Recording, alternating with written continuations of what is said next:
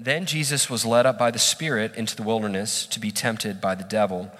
And after fasting 40 days and 40 nights, he was hungry. And the tempter came and said to him, If you are the Son of God, command these stones to become loaves of bread. But he answered, It is written, Man shall not live by bread alone, but by every word that comes from the mouth of God. Then the devil took him to the holy city and set him on the pinnacle of the temple, and said to him, If you are the Son of God, throw yourself down, for it is written, He will command His angels concerning you, and on their hands they will bear you up, lest you strike your foot against a stone. Jesus said to him, Again it is written, You shall not put the Lord your God to the test.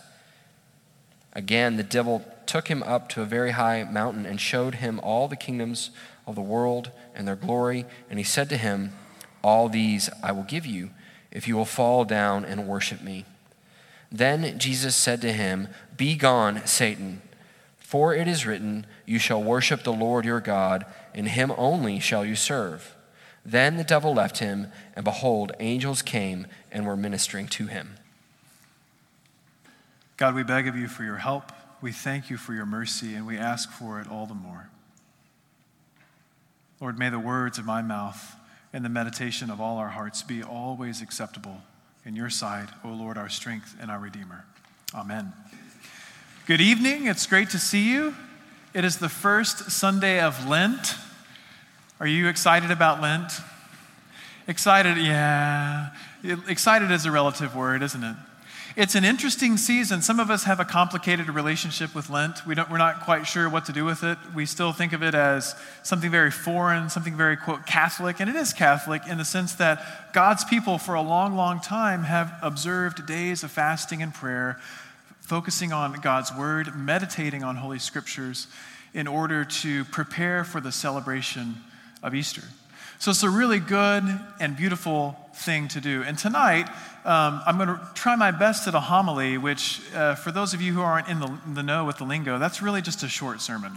So, so what I'm trying to say is I'm going to try to make this really concise and brief, but focus on three things that we hear tonight from the lessons. And we're going to look at the lessons three different ways. Are you ready for the three ways? You may write them down if you wish. Cosmically, like the cosmos. We're going to look at them cosmically. We're going to look at them theologically. And finally, tactically. Hmm, tactical. Sounds interesting. First, cosmically. Genesis 2 and 3 lay the groundwork for what's happening really in all of creation. God has made the heavens and the earth, it's all there, and He takes dust from the ground and forms man.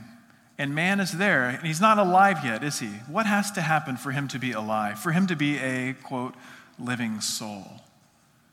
God breathes the breath of life into him. And so then he becomes a human being, a man, a living soul. And the stage is set. God takes man, he puts him in the garden to work it and to keep it. This work was like his worship unto God. It was his way of being with God in relationship. We find out there's a wife comes later. We skip some of those verses just for the sake of time. But the wife comes later out of the side of Adam, out of his rib, and they're joined together. And it says, For this reason, a man shall leave his father and his mother and be joined to his wife, and the two shall become one flesh. So we have this cosmic setting in creation, but we have specifically humans, anthropos, people, right here. And God gives the man and his wife what? Besides the beautiful garden and all the trees and everything to eat of them, he gives them a fast. Have you ever thought of it that way? Adam, Eve, I walk with you in the garden in the cool of the day. You have all of these trees. You live in paradise. You live in delight and you may eat of anything that you see except this one tree in the middle. And God's proclamation to them was an invitation to exercise discipline over their desires. You may eat of anything, So God gave them freedom to do something, not freedom from something else. He says, You may do anything except this one thing. Now, we know, we know the serpent. We, I know some of you probably like snakes, but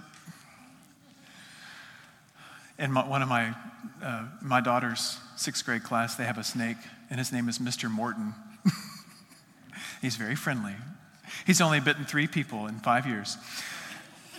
But the serpent was the craftiest. Now remember, we're getting this cosmic perspective, right? So this is setting the stage for all of creation, for all of history. Did you notice what, just a real quick aside, did you notice what the beginning of Genesis 2 5, was it 5? Says, These are the generations, or other translations would say, This, this is the Genesis, the origins of the heavens and the earth. So the serpent was more crafty, and the serpent approaches Eve, the wife, and says this Did God really say?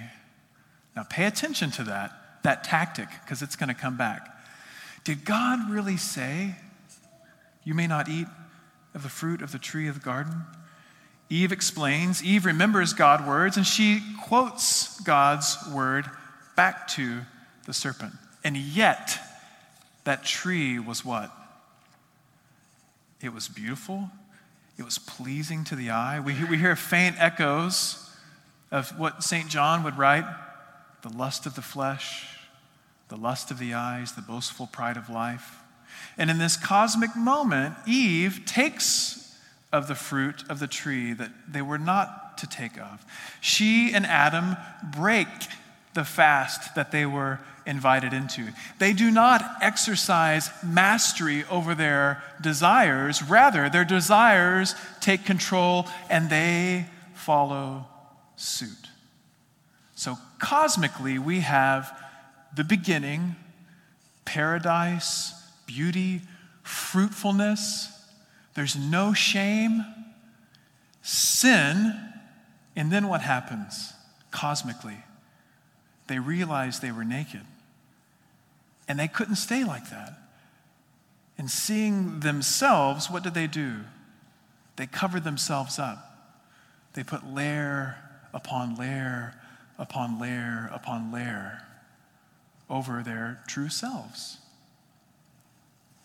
Cosmically, theologically, St. Paul is describing for us why the encounter that Jesus has with Satan in the wilderness is so cosmically important. And he does it in a theological way. Did you notice what he did? He takes Adam and he says, Adam is a type of who? Jesus. So there's this man who, in a sense, had no beginning. He was the firstborn, and Jesus is one who will be called the firstborn from the dead. Jesus, who we know as God, begotten of the Father, God of God, light of light, begotten, not made, of one essence, of one being with the Father. We know that, that Jesus has no beginning, but Jesus comes on the scene. So we have Adam and we have Jesus. And Paul tells us why it is so important that Jesus prevail in the wilderness. And it's because of this Adam sinned. Now, notice Paul doesn't pin it on Eve, he, he makes Adam take responsibility for it. Adam sinned, and from sin came death. You will surely die. God, God told them, God promised them, you will surely die. And from death came condemnation, judgment. And that sin, death, condemnation pattern then was unleashed into all of creation. Not just into human beings, but what do we see all around us in creation? Turmoil, chaos, fear, anxiety. I mean, it's, it's in the air. But even the created order, Paul says, is subjected to futility. We think maybe of that great Christmas carol, Joy to the World. He comes to make his blessings flow. Jesus comes to make his blessings flow as far as the curse is found.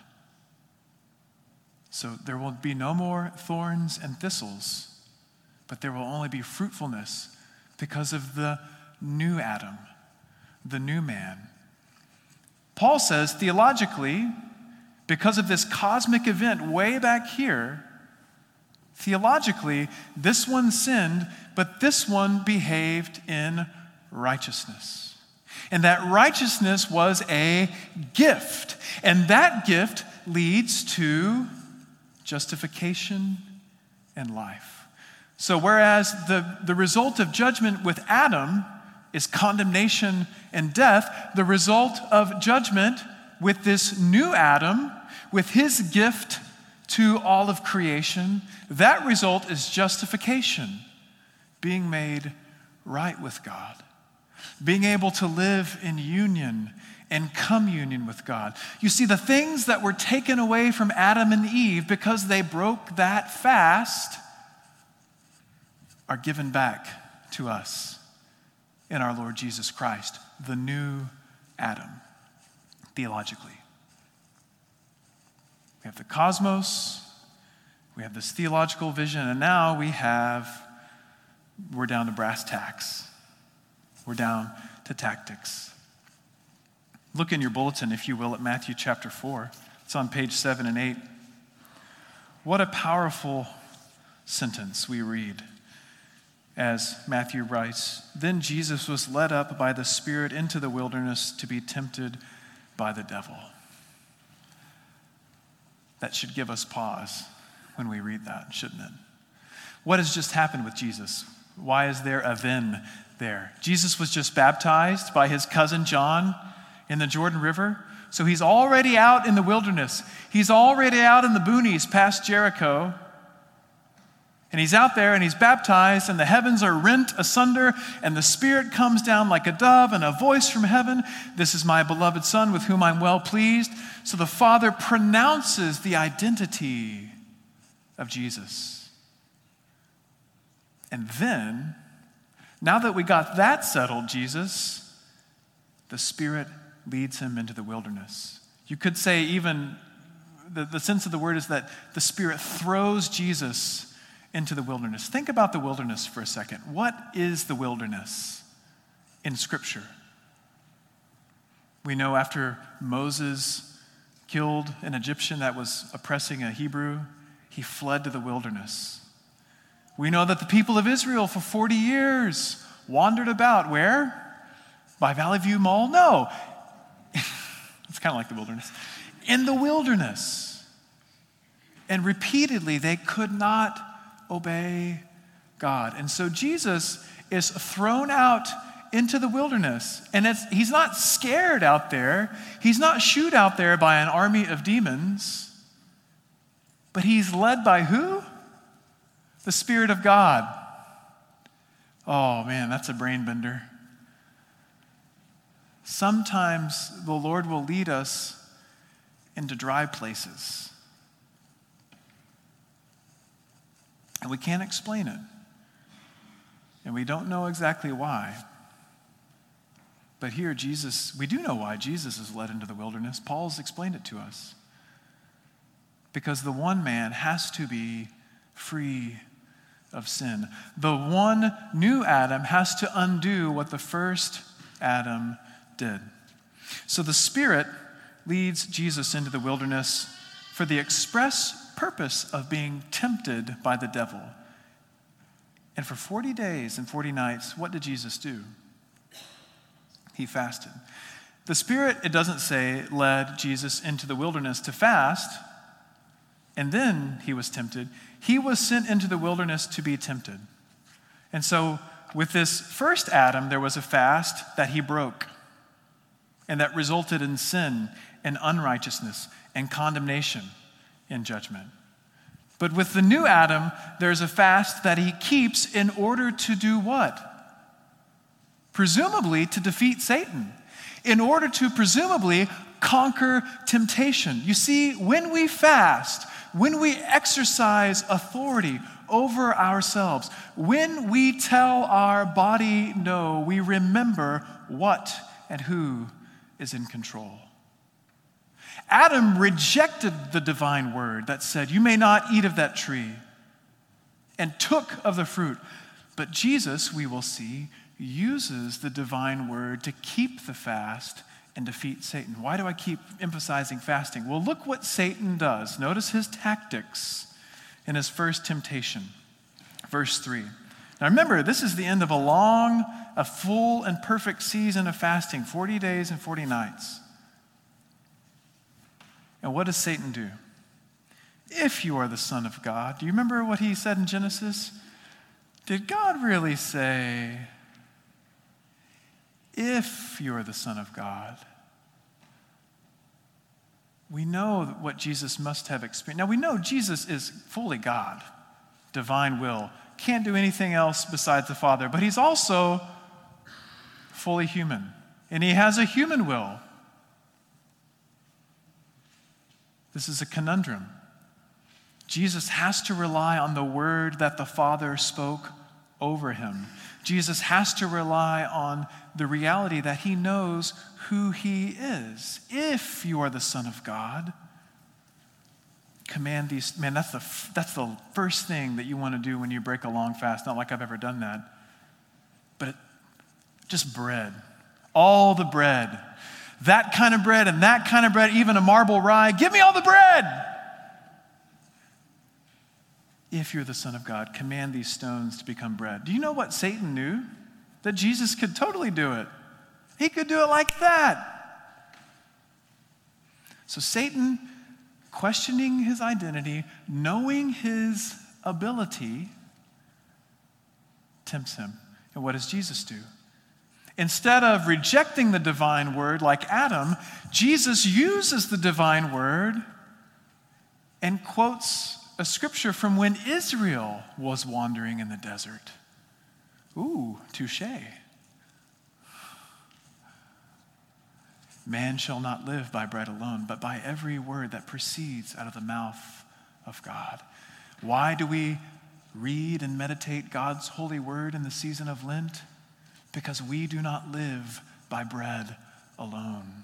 Why do we fast in this holy season of Lent as we are able?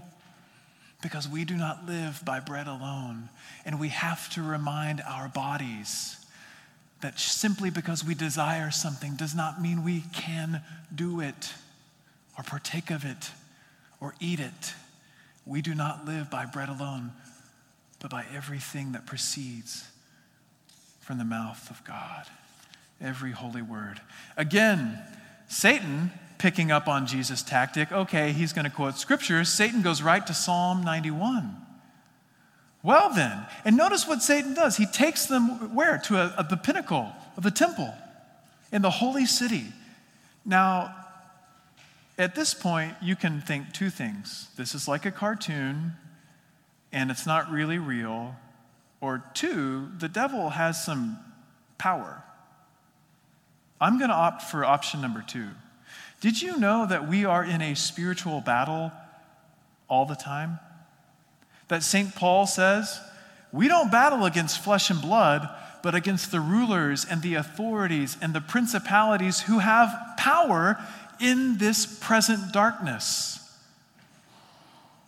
Satan and his fallen angels, i.e., demons, are real. They have power. They know you. They know me. We fast in order to be ready to face the temptation, just like Jesus. Satan says again, If you are the Son of God, throw yourself down, for it is written, and then he quotes the scripture, he will give his angels charge concerning you. And on their hands they will bear you up, lest you strike your foot against a stone. Jesus says, Again it is written. Again from Deuteronomy. Again rebuking him. That he is not to test or to tempt God. Lastly, Satan takes him to a very high place and shows him all the kingdoms of the world. And notice what this is this is a bit of a shortcut. isn't it? Because we know that Jesus will be the one for whom every knee will bow and every tongue will confess that he is Lord on earth and above the earth and under the earth. So, in a way, I mean, this is kind of like what's going to happen.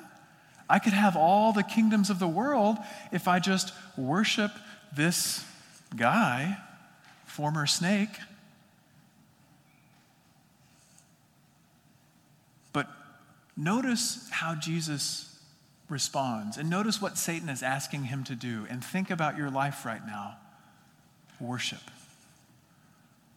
What is it that you worship? What is it that I worship? What is it that we bow down before and give all of our obedience to? That we give all of our energy. What is it that Harold Best says? What is it that's the overflow of everything that we are in response to the grace of God in Christ? Is it God Himself? Is it the Holy Trinity? Is it the Divine One who gives us everything we need for life and godliness? Everything for us richly to enjoy? The one in whom there is no shifting shadow, who gives us wisdom and every good and perfect gift? Is that the one that we are bowed down before? Or are we willing to accept a counterfeit, a shortcut? I'll give you all the nations of the world. We think about Psalm 2 where the psalmist prophesies how all the nations are going to be given to the Son. The temptation is based on his identity, and it's an invitation to take a shortcut into false worship. And Jesus says something so powerful You shall worship the Lord your God only and serve him only. And how does he finish it? Get out of here, Satan. Be gone. With authority, Jesus confronts him and rebukes him. He refuses the temptation with the divine word of God and he rebukes the tempter. Woo! This is real. This is not a nice allegorical thing. This is reality. And this is the battle line fought cosmically it is fought theologically, and it is fought with tactics. And on this first Sunday of Lent, my question for me and for you is this What identity questioning shortcuts is Satan and his demons offering to me and to you? What identity questioning shortcuts are we presented with day after day, minute after minute? How will we respond? Jesus has already conquered temptation. We don't have to give in to it. There is no power over us in temptation. St. Paul says there's no temptation that you're approached with that is not common to everyone else. And God gives you a way out. And Jesus went before us to conquer it completely. We live no longer in death and condemnation, but united to Christ, we live in justification, in freedom, in life. And nevertheless, you will be approached by the enemy. You'll be approached by the world constantly with identity questioning shortcuts to get you to break your fast, to break your obedience to God and worship another. Let us pray. God in heaven, we thank you for your love for us. We thank you that greater is he who is in us, our Lord Jesus Christ, than he who is in the world, Satan. We pray that you would pour out your Holy Spirit on us, anoint us with the oil of gladness and the oil of your presence as you have mercy on us tonight. And we thank you for this holy season of Lent, where all of the victories have been won already for us, but yet we still battle the enemy. Lord Jesus, come and help us. We pray in your name.